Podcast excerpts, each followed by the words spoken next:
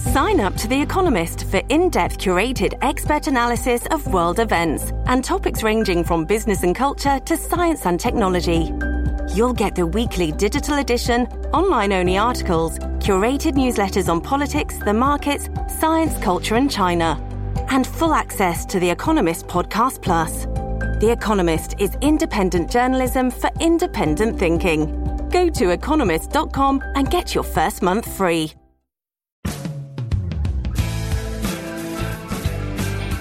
Welcome back to New Books in American Studies. I'm the co-host of the channel, Lillian Barger.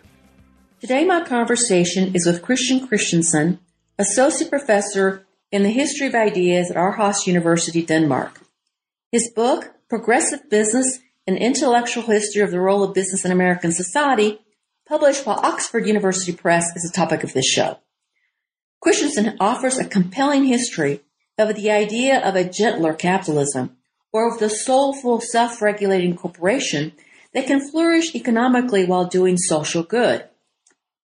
The idea of market reformism against a pure laissez-faire has been an important concept in three distinct periods of U.S. history. In the late 19th century, the nation experienced the first economic transformation toward large-scale industrial capitalism engendering paternalistic market reformism to alleviate the harshest elements of laissez-faire. The second period of change was the decades of the New Deal in which political reformism took hold. Advocates for self-regulation promoted a managerial market reformism in which professional managers were to play a key role in negotiating the needs of the corporation and multiple stakeholders. The third period is the most recent era of globalization in which neoliberal ascendancy has been met by a complementary entrepreneurial market reformism in which capitalism is promoted as democratic, cool, revolutionary, and egalitarian. All forms of self-regulation as a third way that rejects both pure capitalism and state intervention has been met with criticism. Some have held to the idea that the business of business is to maximize shareholder profits, not social engineering. Others, advocating for political reform, are skeptical of business acting against its own best interests and call for the countervailing power of government. Christiansen has provided a valuable roadmap for understanding the claims of corporate social responsibility in a neoliberal age. Here is my conversation with Christian Christiansen. Now let me introduce you to the author, Christian Christiansen. Christian, welcome to the show. Thank you very much. Thank you for sharing your thoughts with our audience. Your book does a lot of work in illuminating the relationship between the liberal times of aggressive global capitalism that we're living in and the humanistic message sent out by corporate America. But first tell us about yourself, your background, and how you came to write Progressive Business. So my name is um, Christian Rudolf Christiansen. I'm I'm from Denmark, uh, and I have a, a background in intellectual history. And I think a long time ago, uh, me and another a colleague uh, working here, um, and I was actually a graduate student then, I think, um, and he was an associate professor, and he he was asked to write something about whether what we see today is a kind of capitalism which is becoming more humane, more socially responsible. And we were to write a kind of small essay on that, and that kind of got my thoughts going. And um, later on, it turned into a PhD um, project, and um, then I started working on that, and I got lucky that I could try to edit this PhD project quite a lot and, and, and eventually turned it into to this book called Progressive Business. What is progressive business and what is its uh, roots? So progressive business is an analytical term that I use to try to capture uh, some tendencies that I think we see today and which are really, really widespread. And this um, progressive business idea is basically that businesses are these uh, moral uh, institutions, that they have particular kinds of social purposes, social responsibilities, and that they're able to kind of self-reform, self-regulate, and that they're able to do a lot of good kind of social things, not just have economic purposes, but that they will be able to do something which is a little bit better in, in, in relation to the environment or to the people they employ. And I think this is a, a trend or kind of discourse, the discourse of the moral corporation. I think it's extremely widespread today, um, not only in the US, also in Europe, uh, also in Denmark, and also at a global level, a kind of global institutional level. If you, for example, look at ways in which the United Nations, part of the United Nations, like the United Nations Development Program, how they talk about how we're going to solve some of the major problems in our world in relation to climate change, to poverty, etc. They want to have uh, businesses playing a major role in creating a transition towards a greener, uh, richer, etc. future. And so if I can also return a little bit to the to the question you gave me first, how did I come up with this idea?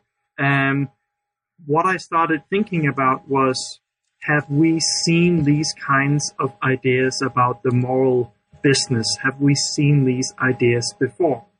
Because in some of the literature that I think we find today on, for example, the concept of corporate social responsibility, some of this literature is often written by people who see themselves as being kind of part of this movement and they're trying to make these businesses like less profit oriented or trying to persuade them that they can make profits and do good at the same time. So it, it comes as a kind of teleological kind of history. They see themselves in the middle of this beginning of a revolution, silent kind of revolution, maybe taking place, and we're we're moving towards a more kind of moral, socially responsible capitalism, uh, or that's what they're hoping for. So I just now I'm really giving you a really long answer to this, but I just started wondering whether we've seen these ideas before. So that's kind of where the where the intellectual historian, the historian, tries to intervene in in the debate and intervene in the understandings we have of this phenomenon. Now you you're doing a history of ideas, and you start back in the uh, 1870s, the late 19th century, and and yeah. what was going on there? Industrial uh, industrial America was emerging. It was became very aggressive, sort of industrial capitalism, and this is when we began to see the rumblings of people saying, "Wait a minute, we have some sort of a moral concern here and how we're doing this. So talk about that period in terms of what was happening um, that got the attention of people and what kinds of responses were given to laissez-faire. Mm. Well, I think I think a, a, lot of things were happening, and they were happening really, really fast. And the United States um, has been described as this industrial latecomer, but then all of a sudden it exploded, and it, it did so really fast. And a lot of different things happened. You had a lot of, of, of poor people, you had unemployed people, you had a lot of problems, uh, a lot of the problems that we find uh, associated with uh, what you would call like modern industrial capitalism. And in response to all these problems, on the one hand, I think you can see the rise of labor unions and they're trying to protect workers. They're trying to say that uh, we need to get rid of capitalism or we need to reform it or we need to uh, make some rules about uh, the length of the working day or get rid of child uh, labor, etc. All these different agendas uh, were on the table. And you also had a laissez-faire uh, liberalism position, the kind of survival of the fittest doctrine saying, well, we don't want to interfere in the free market. You know, just don't interfere in the system of, of free property. Uh, everything will work out for the best if we don't try to interfere with this. And then I just started seeing that this position, which is a kind of uh, position which says in a way, well, we want to have kind of free markets, but then we have want to have a kind of social ethic of of of the employers. Uh, so um, I started seeing how people were starting to address business people and saying, for example, uh, you cannot just go around and say what you do, you do because of the laws of the market. Um, it's simply not a good way of justifying your actions by saying, well, it's all about supply and demand. This is so. This is the reason for why I'm doing what I'm doing. This is the reason why I do not want to take extra care of employers, etc. So I think one of one part of this was a kind of often a Christian re- response saying, well, there's a as, as, as, one of the figures that I examine a little bit in my in my book, Washington Gladden, what he says is, well, uh, dear employers, just don't talk about justifying your actions by referring to the economic laws. He says there's a higher law, the law of Christianity. So you need to show that you can actually uh, be a, a, good human being towards uh, the ones you are employing. So we have this kind of rise of the of the of this moralized moralizing discourse. Um, I don't know if it's that's the proper expression, but you know that you know that's what I think at least. Yes. Well, what, what the uh, one of the things that you talk about is that this this market reformism that you describe comes up whenever there's a real critique of the free market. It's sort of a defensive strategy. Yeah. And you talk about this early period between 1870 and 1900 uh, in the context of say laissez-faire. Laissez-faire is being questioned. People are asked saying, is this the kind of society we want to live in with people mm-hmm. being hurt by the system? And you have the rise of this paternalistic market reform, uh, reformism. And one of the examples you talk about, you do talk about Gladden, which is in the social gospel and what came out of that, but you also talk about, uh, the company town of Pullman. And yeah. as an example of this paternalistic market reformism, talk a little bit about that for the audience. Well, I think, uh, I one of the things which was was really interesting about this was uh, I think as, as, as many would know and and, and probably know in in, in detail um, that one of the things we know about this place is, is that there was this this uh, big big strike and it was kind of a major event. But I tried to look at it from the point of view of um, the economist Richard Ely, who who went there and he went to study it and he went to see this factory town. And he was interested in the idea of people saying that this would be a kind of new model for industrial capitalism that you would have better housing available uh, for people there that they could kind of live there and, and there would be a lot of different things available for them so he was asking the question of of, uh, of whether that this would be kind of a way forward for industrial capitalism. And, and he was specifically also kind of referring to this idea that, that, well, if it can be shown that, um, it pays handsomely for the businessman to, to, uh, to be better towards the employees, then this system will kind of work, which is very funny in itself because that becomes kind of the ethics pays argument, which we find again and again much later on and very much today. But kind of re- returning to, to Ely, you know, his, his conclusion is that this becomes this kind of paternalistic nightmare. and people don't have any real freedom.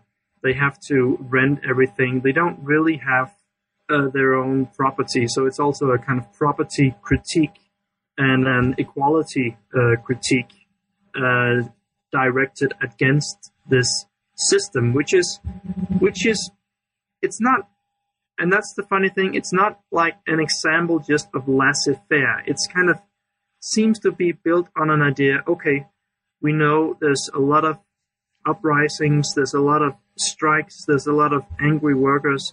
Let's try to form a kind of compromise in some way, but we'll, we'll still really have the steady hand, uh, the control of businesses, the control of property, but we'll try to give them something um, without kind of giving more power to labor unions or the state. And we're trying this kind of model. Now, this the Pullman town was all encompassing. The workers worked in the factory. They lived on the, uh, on the property of the company. They shopped in the stores. They, they, there, there were supposed to be churches there. Everything was all encompassing. So that everybody lived under the purview or the, the view of the, of the employer. So this is what you're talking about, this paternalism, which of course they had no, they couldn't buy their homes. There was no vote. There was no democracy. The company determined basically everything about their lives. They were taken care of in a certain sense, but there was really no freedom.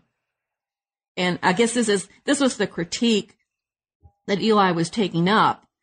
Yeah. Uh, against, of course, there's William Graham Sumner that you talk about what, what his take was, the opposite, uh, take.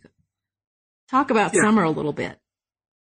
Well, he, well, he's kind of, he, he's fascinating in his own way. And I, uh, I, I read uh, about him one place, I think by a uh, historian called Jeffrey Sklansky, that he referred to him as the the, the fighting priest of organized capital. I think uh, I think that was uh, the the quote I got uh, from from um, Sklansky. So so he was you know this kind of he had this really kind of tough um, laissez-faire liberalist position, and he just he just took that position to its kind of um, very um, to the extreme, or he kind of took it through all its kind of logical steps, and and and, tr- and tried to to explain why you wouldn't run around trying to help people and you know you should only teach them to be able to help themselves um, etc so he's he was he was offering a kind of critique of, of, of all these do-gooders and, and, and all these early progressives. And he's a funny figure because at the same time he was, uh, so he was part of this early American sociological tradition. So he actually wanted to have a society which was kind of based on knowledge about how society actually works. But in contrast to some of those progressives, he did not want to see a new strong state or anything like that emerge. He wanted a this kind of free market society. So he was, so he was in a way, I think, embodying the third kind of another position, which is which is to say, leave it all to the market. And if I can just add there, I think what I really try, there's a kind of uh, you know, all books seems to have a plot, and there's also a, a, like a plot in this book that I might reveal now to the reader, and and hopefully the reader might consider reading it anyway. But the plot is like that. Even what you know, when we go back to this part of the history, uh, all if we go into the mid 20th century, or the late 20th, early 21st century, there's always like three positions battling against one another. And one is, you know, the kind of laissez-faire liberal, or later to refer to as neoliberal view, saying, you know, leave it to the free market. The other position is a kind of leftist position, which will more, you know, say, give more power to the state, welfare state, labor unions, etc. And then I'm trying to show that there's this interesting middle position, which is in a way saying, yes, uh, we need free markets, but in combination with this moral, moral social responsibility. And that's the market reformers, that's the progressive business people. So up to, up to 1930, what you show is that um, this uh, laissez-faire and the pro, uh, a progressive re- market reform ethic are kind of fighting it out. And then mm. you have the we have the Great Depression, and political reform gains the upper hand. Yeah. Laissez-faire kind of falls out of favor and political reform becomes sort of the vehicle for protecting social interests. Yeah. Uh, okay. So, and, and, and in that you show, talk about, um, that uh, corporations, the way they respond is they, they respond by saying, yes, we are, we're social organizations and we have responsibility to multiple stakeholders, not just uh, shareholders, but we have responsibility to the worker. We have responsibility to our customers. We have responsibility to all civil society, I think you would say.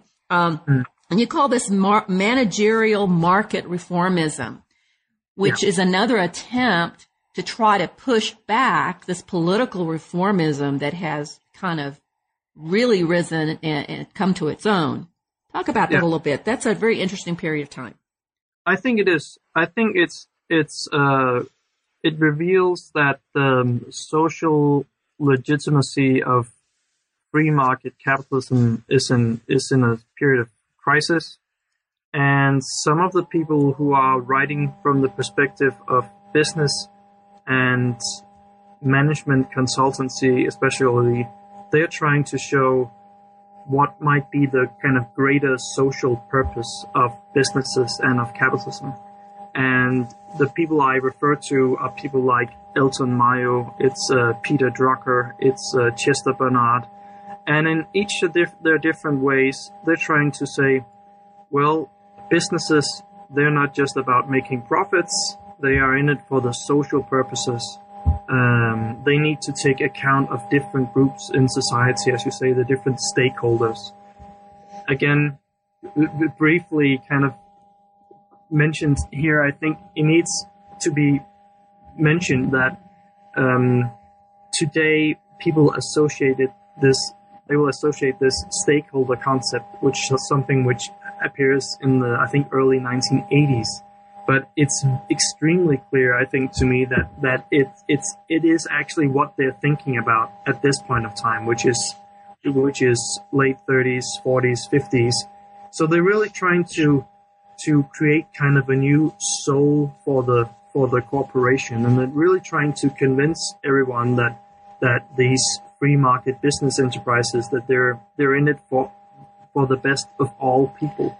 Uh, and, and and at the same time, they're they're really much n- trying to distance themselves from like laissez-faire economics. So, for example, they would be very much against the idea of of of of you know economic man. That's a kind of major theme for them. Like they don't like the idea of economic man, this self-interested individual that you would find in someone like Sumner and that you will find in some parts of economics. They're saying that we're social individuals. We need to connect with one another. Mayo is saying uh, all of civilization is in crisis. We need to rebuild it, and the way we need to do it is to have this um, the corporation being a new kind of social institution, basically. Mayo also talked about. Uh, was kind of the founder, I think, if you know the founder, but a proponent of industrial psychology, mm-hmm. which uh, again emphasized you know, the worker in his workplace, the connection between him and other workers and management and the company and uh, really worked on that, which came under under critique. You show how he came under critique of like William Whyte's uh, Organizational Man in 1956, in mm. which he said this really amounts to managers having the job of just really controlling everybody in the workplace. It's yeah. people who don't produce anything. They're people who just, their job is to control everybody else's production and everybody else's attitude. Yeah. So, and, and that kind of reminded me of something else. It reminded me of the critique that was put forward by Herbert Marcuse, who said in One Dimensional Man, and we talked about the consumer becomes a commodity himself. This is where the worker becomes another, you know, commodity. Yeah. So talk about that. I think that that's all very interesting about the critique about managerial reformism.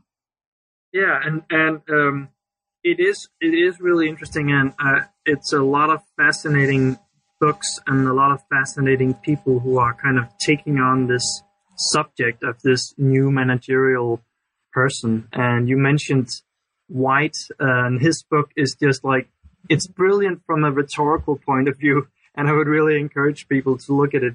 It's it's just it's so fun.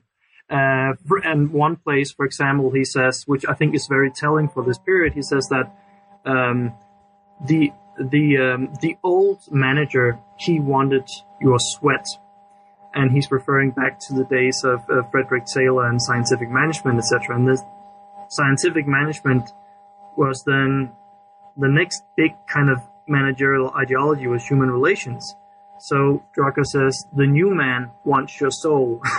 and it's kind of very dramatic. Uh, but it kind of it's one expression of of how people, I think, also from kind of right or business uh, perspective, are trying to critique this new idea of these individuals who should belong to the organization. And then you see people like from writing from the left who are also critiquing this idea of the close bond between individual and an organization.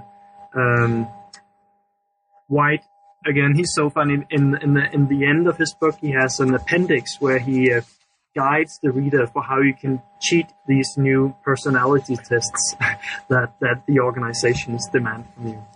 But I think it's it's it's also uh, fair also to to to to remember that it's it's not only like this idea of of of, of people and there's the the kind of um, mental states and, and, and their feelings, emotions, and how all of that can kind of be manipulated, etc., by, by the manager.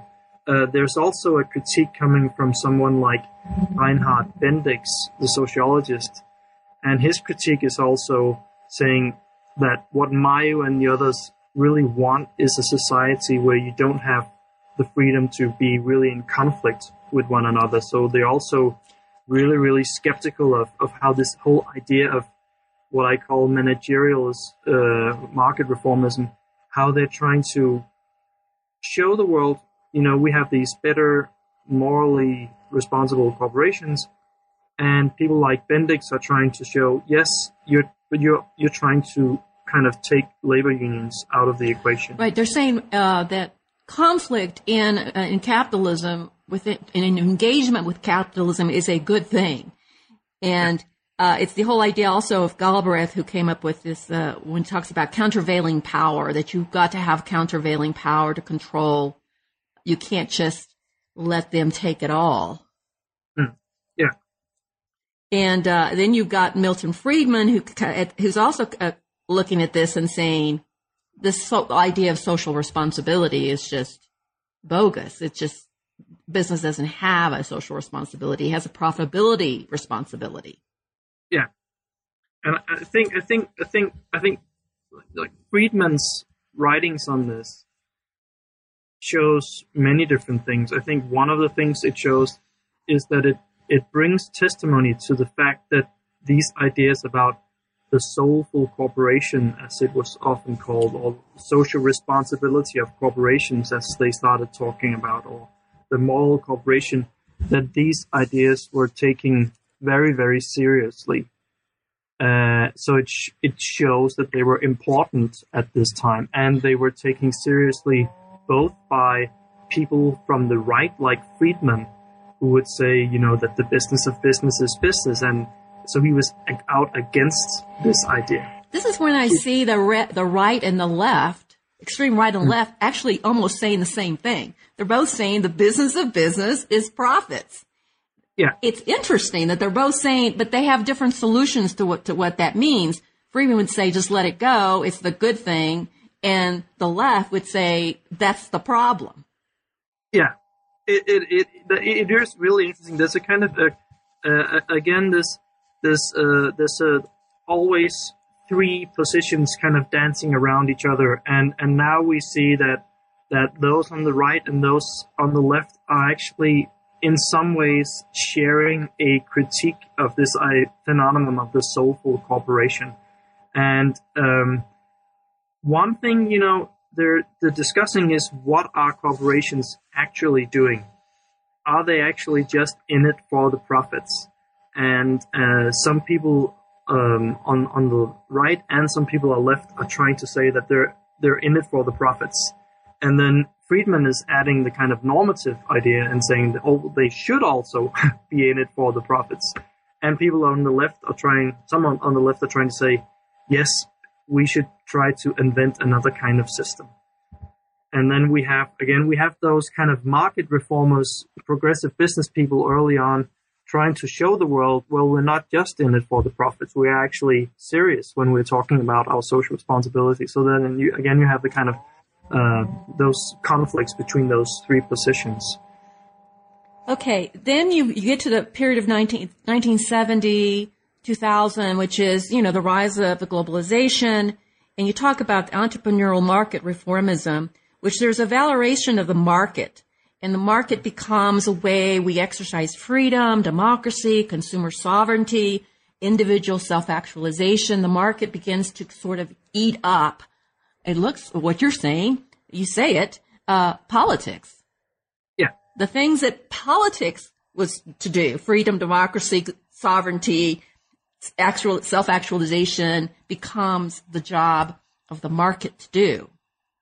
Yeah. Which I thought, I thought was, and, and, and the other thing is this idea that there is no alternative to capitalism. Talk about that some. I think that was very interesting yeah. section. So I, so I, I think you know there's you know there's been a a, a tendency uh, to that that we tend to agree you know that around somewhere in the 70s there's there's this big change and you start having this massive critique of of of the welfare state and you see a shift towards neoliberalism etc so i think what i tried to do in the book was try to see okay how does this moral discourse around the social socially responsible corporation how does it change in that kind of new environment where uh, free markets are getting more and more kind of celebrated and we see a critique uh, against you know of the state. we see a decline in the interest in labor unions. All these different things we see from the 70s and and onwards. And I think that this idea of the kind of moral corporation discourse it becomes more radical in a way because it wants to be um, it wants to be a place for, for freedom and for equality it want to wants to embrace like racial equality. It wants to free up um, ways in which homosexuals can exist and, and be in this society.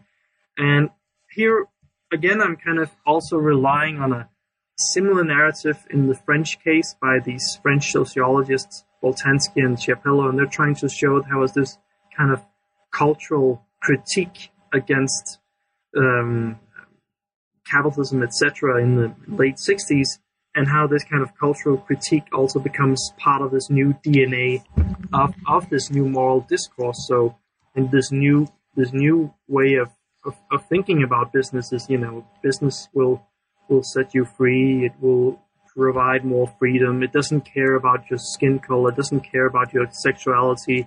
It can embrace like multiculturalism.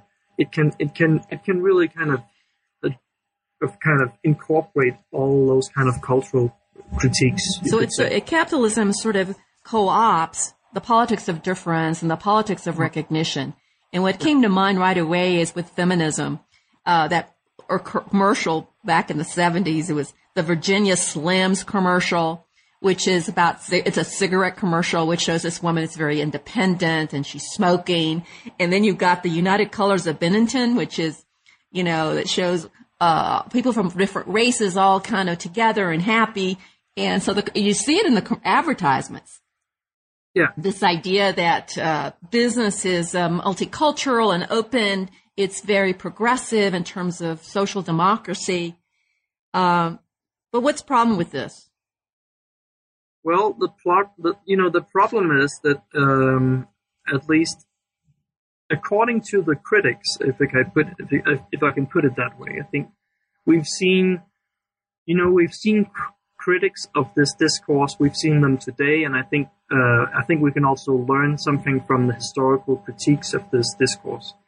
And again, we see a critique coming from the right, uh, and we also see a critique coming from from the left. And the left um, has, over the years, made several kinds of complaints against this discourse of, of moral capitalism. So one of them is, you know, um, what can you might have one particular corporation which is particularly social responsible or wants to do something especially nice for its the ones uh, that that corporation is um, is is um, employing, but uh, there's a lot of things that corporations can't do. They can't, you know, provide social and economic rights for a lot of people. they can't make sure that we have something like labor unions, which will also be this kind of counterbalancing power. Uh, so there's this whole idea about what kind of institutions do we have in our society and the role of balance between those different institutions. And, you know, when we're strengthening the institution of the corporation and we're believing that the corporation can provide for us, etc., we might also be weakening some of the other institutions. And I think you can, sorry? Yeah, go ahead. Yeah. So, so I think there's a lot of examples of this, like, um, one book which, which came out, uh, quite some years ago now was by, uh, Robert Reich. And he wrote about super capitalism. And he also takes up this idea about, uh, social responsibility of corporations. And he, his critique is something like, okay, now every now and then a politician will step up and then they will say, okay, this company is, is doing particularly good. That other company is, is not doing so good in terms of their social responsibility, but we don't need to pass on the right kinds of laws and regulations, etc. Uh, because because these these corporations will have this moral responsibility. So that's one of the problems that he's pointing at, and I think that particular way of of of of of trying to address the problem of so-called of this kind of moralistic discourse of corporations and capitalism is is a critique that I can see also longer back in history. Uh, so one thing again is this institutional balance in our societies. What happens when people start believing that that business will solve uh, a lot of problems? And again, I must stress that that if we also look at this into a more kind of global context, today there's just so many examples of, um, for example, one example would be um, the latest, uh, I think, COP21 meeting. Uh, one of the big issues in, of that meeting, you know, was that it would be business which would be solving, you know, climate problems. So I think this is just a really, really strong discourse, and we need to remind ourselves of um, how different institutions in our society might also be really important in, in terms of solving problems. Because under this uh, the market becomes society. It's, it's the whole of society and politics. It does everything. And the most frightening thing that you talked about was the market becomes the moral guide. It sets it, what the market says is moral is what is moral, which really has incredible implications for things like human rights and workers' rights, you know, and do we really want uh, that or do we need countervailing and you talk about this countervailing power of government civil society labor uh, you know all kinds of civic organizations that can push and also be part of that discourse instead of just the market determining our values hmm. this is really i think that this is really like um, the market totalitarianism. Yeah. That's, that's yeah. what came to mind. Yeah. Yeah, and I, I, I, I, I agree, and I, you know, I think it's something to be, to be really concerned about and, and really to, to be looking at. Um, one of, you know, this, this, this book is, is written from the perspective of someone doing in, intellectual history, a history of ideas, uh, I'm trying to bridge a gap uh, between like historical sociology and a history of ideas perspective.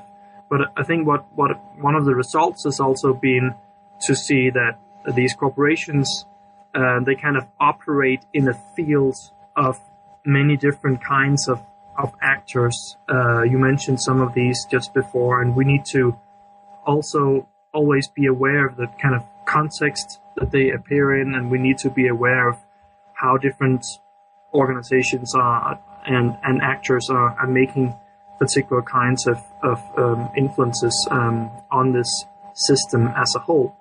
Um, but but um, there's you know there's certainly lots to be said about some good things also happening in that area. I think the United Nations have tried to move some corporations in a direction where they would be better at respecting human rights. And I think, you know, there's a lot of things to say which might be good about corporations which are better at respecting human rights than corporations who are not good at respecting human rights. But all this requires much more than just leaving it to individual market actors. All that requires different kinds of uh, politics and, and, legal systems, etc. Um, so, so that's kind of the one take-home message I'm trying to make in the in, in the book. You know that there might actually be some ways in which some corporations are improving their labor standards, environmental standards, human rights standards, but we just need to take a kind of 360 degree overview of this whole situation and remind ourselves of all the other important institutions in society before we fall into the kind of uh, conscious capitalism idea that, that um, some people have been promoting. But aren't so, some of those changes that corporations have taken on, like child labor, you know, third world uh, working conditions, uh, really happen when consumers bring it to the, you know, bring it to their attention and say, we know what you're doing. And so there's this idea rattling there about the business case for vir- virtue, mm. right? Yeah. That, that you, you do well by doing good. So yeah. is business amor- amoral? They, they just do what is going to make them money. And if they're getting pushback from consumers regarding how their products are being produced, they're going to change that. Uh, is it so? Is it really? And uh, so when they say, "Well, we're, we're being socially responsible and making these changes," or is it really just an inter, instrumental ethic, not a true moral stance, but instrumental, a smokescreen to cover up what their what their real uh, agenda is? Yeah, um, I, I, think to a large degree, it's it's it's it's instrumental and and and they respond to also how consumers uh, um, react to all these different things.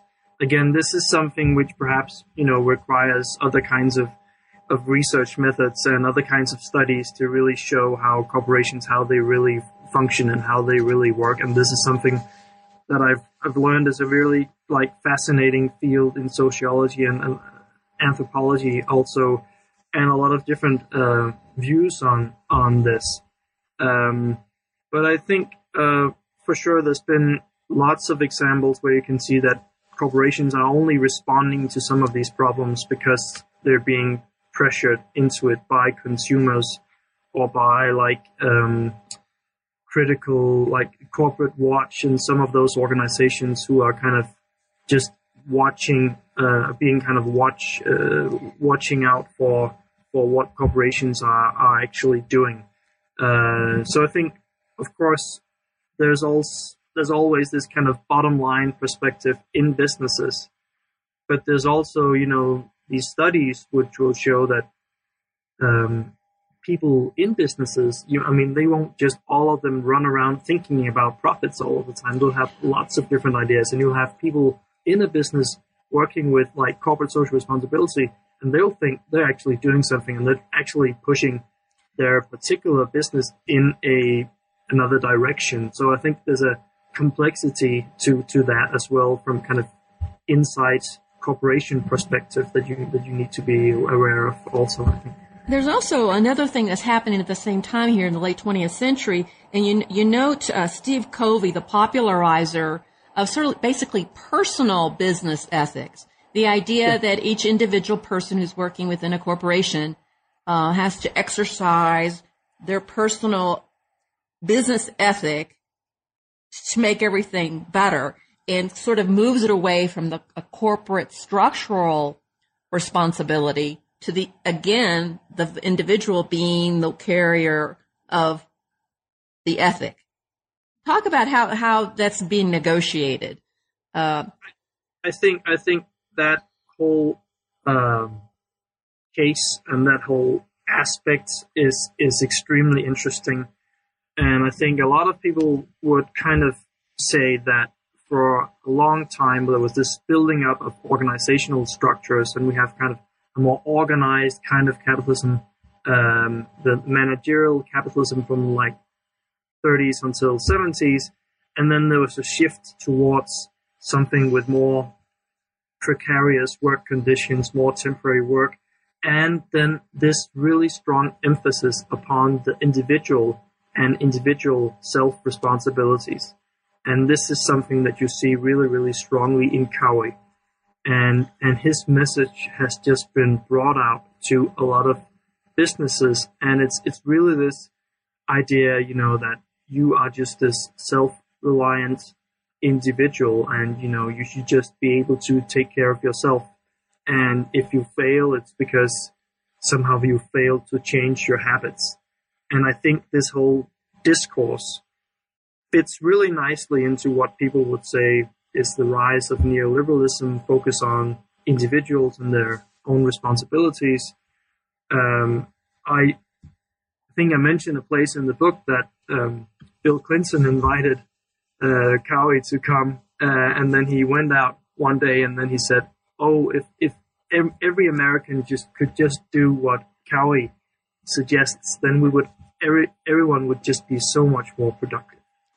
Um, but I think it's it's really telling for for this kind of new discourse of a new kind of capitalism breaking away from the structural organized capitalism into a new discourse um, where I've also seen like business people saying uh, about employees that you know you are not just an employee you're your own kind of company. You need to invest in yourself. You need to constantly develop yourself. We don't owe you any kind of security. You, you, you have to think about yourself as a as an individual company. And I think that this, there seems to be so many links then between the rise of a new kind of neoliberalism uh, and the rise of a new kind of discourse around the individual and the individual as a as a kind of personal company with a, a human capital. Right, and so what you see is you see the breakdown of any kind of loyalty that the, a company might have to its employees or employees to companies. So you, you have lots of people changing jobs a lot, and besides management gurus who are trying to reinvent the corporation into this flexible, sort of responsive, uh, entrepreneurial, always entrepreneurial sort of organization, you've got uh, executive coaching, which has taken off tremendously during this period. Yeah. So that eh, you know, executives are coached to be you know more effective and uh, entrepreneurial and creative and all that those yeah. sorts of things yeah, and I, I, think I think I think some people would, would, would, would you know tend to agree and, and, and, and think that we actually went from having more kind of long term working relationships and more security, etc.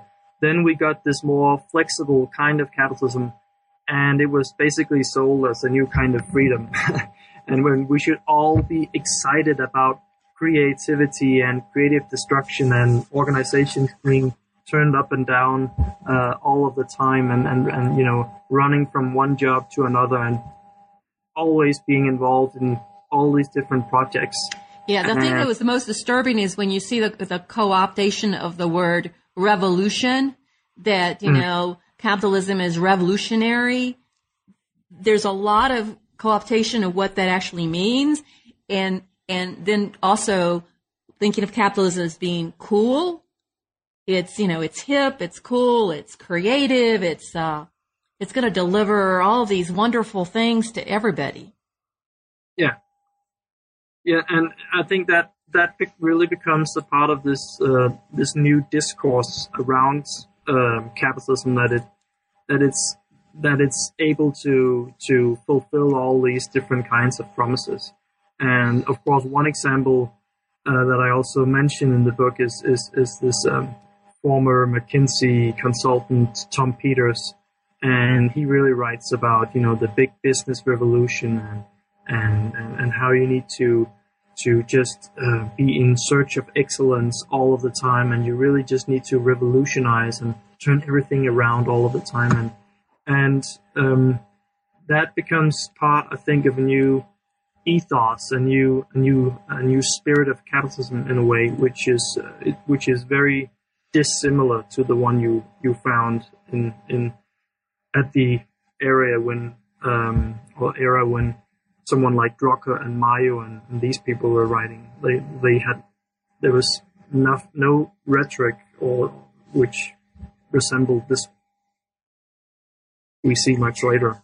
Now, um, how how is this extending uh, extending beyond? You know, the, your book uh, deals mostly with uh, American thought of how we see, but you do talk about it towards the end about this global system, and you talk about the book, uh, the critique, the idea of this total capitalism or the idea of empire, which is a global power that there's not, we don't have the um, laws or the structures, international laws and structures or institutions to really control how these mm. corporations are moving across borders and uh, what they're doing. Mm. Well, I think I think that you know that was what was one critique, and it's it's in a way it's been a, a strong narrative about globalization and and this era of globalization that we live in that we've uh, been hearing this narrative again and again about how states are weakened they have lo- a kind of less manure space for what they can do in terms of um, social benefits in terms of their welfare systems etc and I think there's a, a, real danger in a way that it kind of becomes a self-fulfilling prophecy, and and and when we kind of all of us start believing that you know because of globalization states are weakened, uh, then we might also start insisting that states do not have to be so much weakened, and we also see in, in some other areas that they're certainly not weakened. So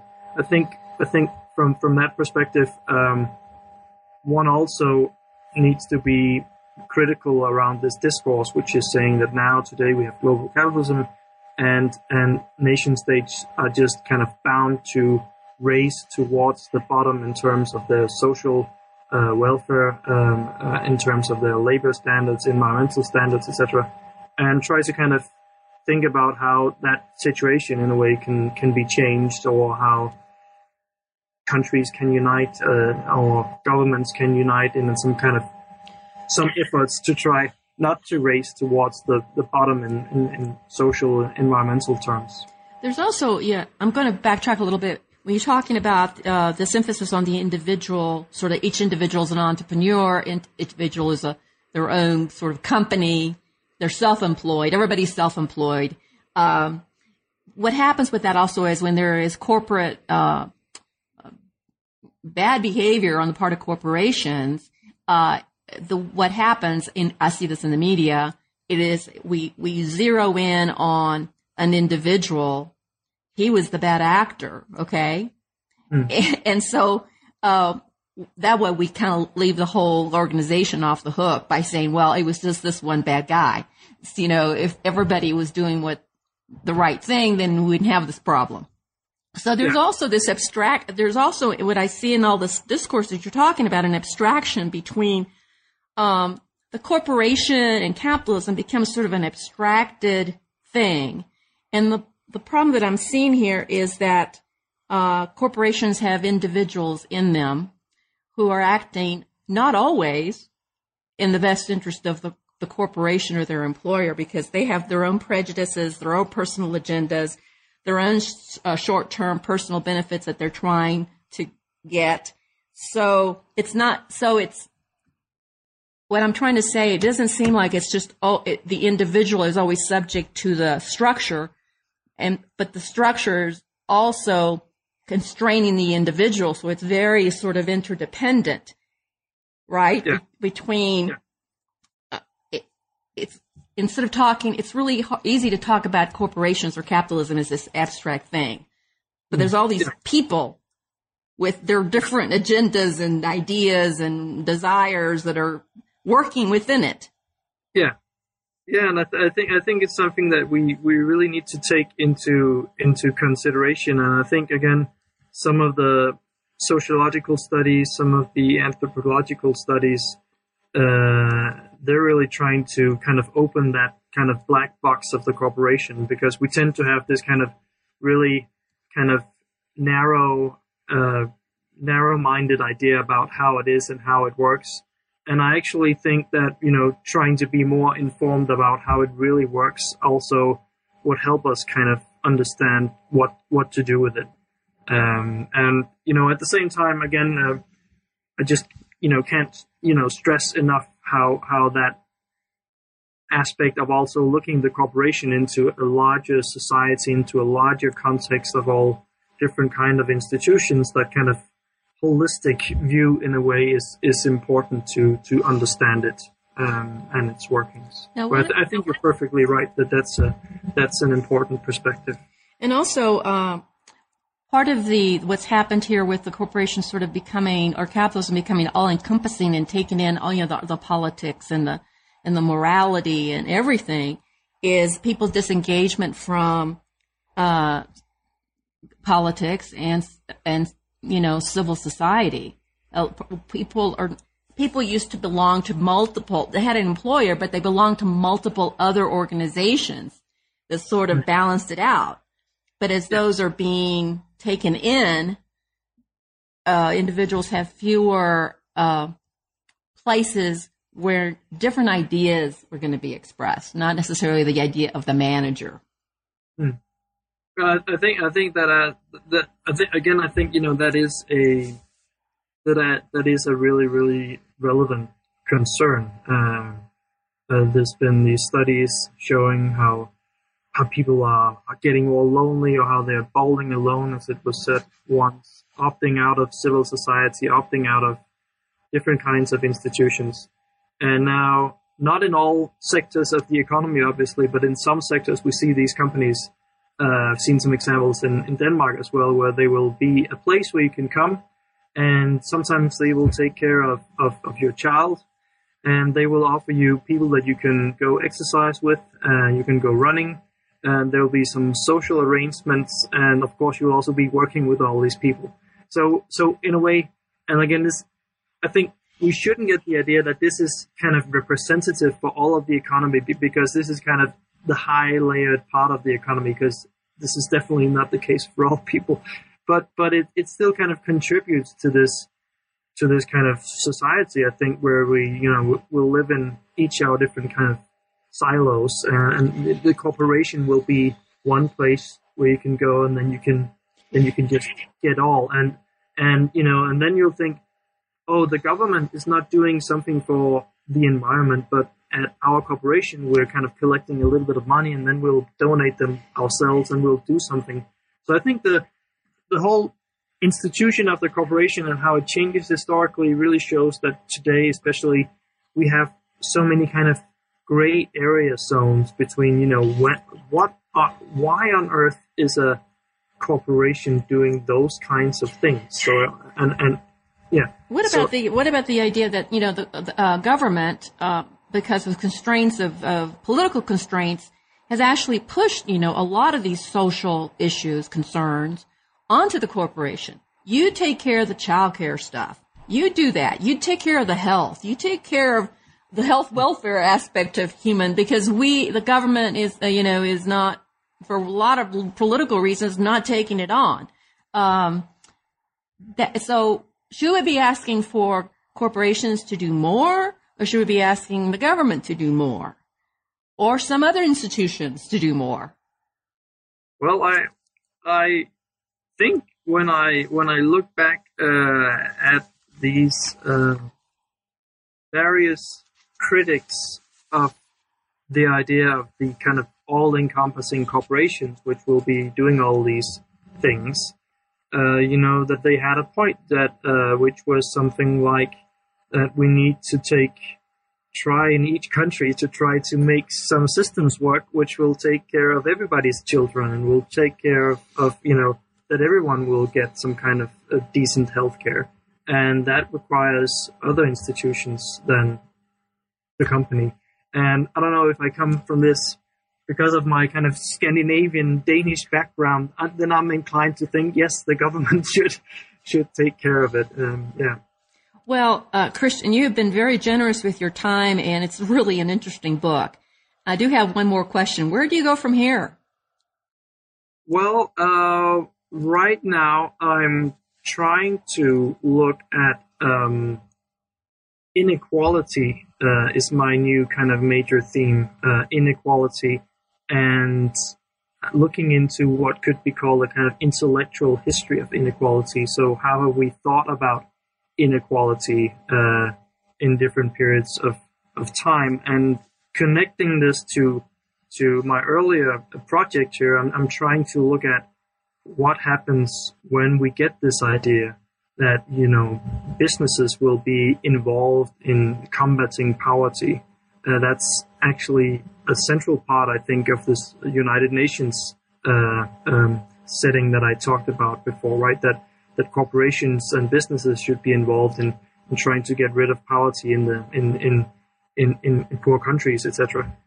And so I'm trying to see, okay, if if they are supposed to be those who are at the forefront of getting less poverty, getting a bit more equality, what happens with different ways that we've normally thought about trying to get less inequality in the world, such as uh, providing people with more social and economic rights. So I'm trying to trying to see this not so much just in an American context, but more kind of a, a global level and in relation to United Nations that this progressive business uh, I've been talking about what happens when it seems to become so influential and strong a discourse at a kind of global level.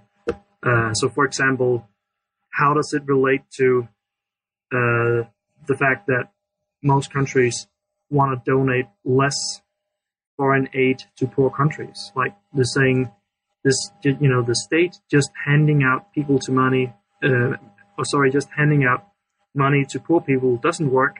We always, you, instead, you need to have them embracing um, and becoming entrepreneurial, etc. So I'm trying to look into those many aspects of inequality, progressive business in a more uh, global setting this time. Thank you so much. Thank you, Christian, and thank you to our listeners for tuning in to another edition of New Books in American Studies.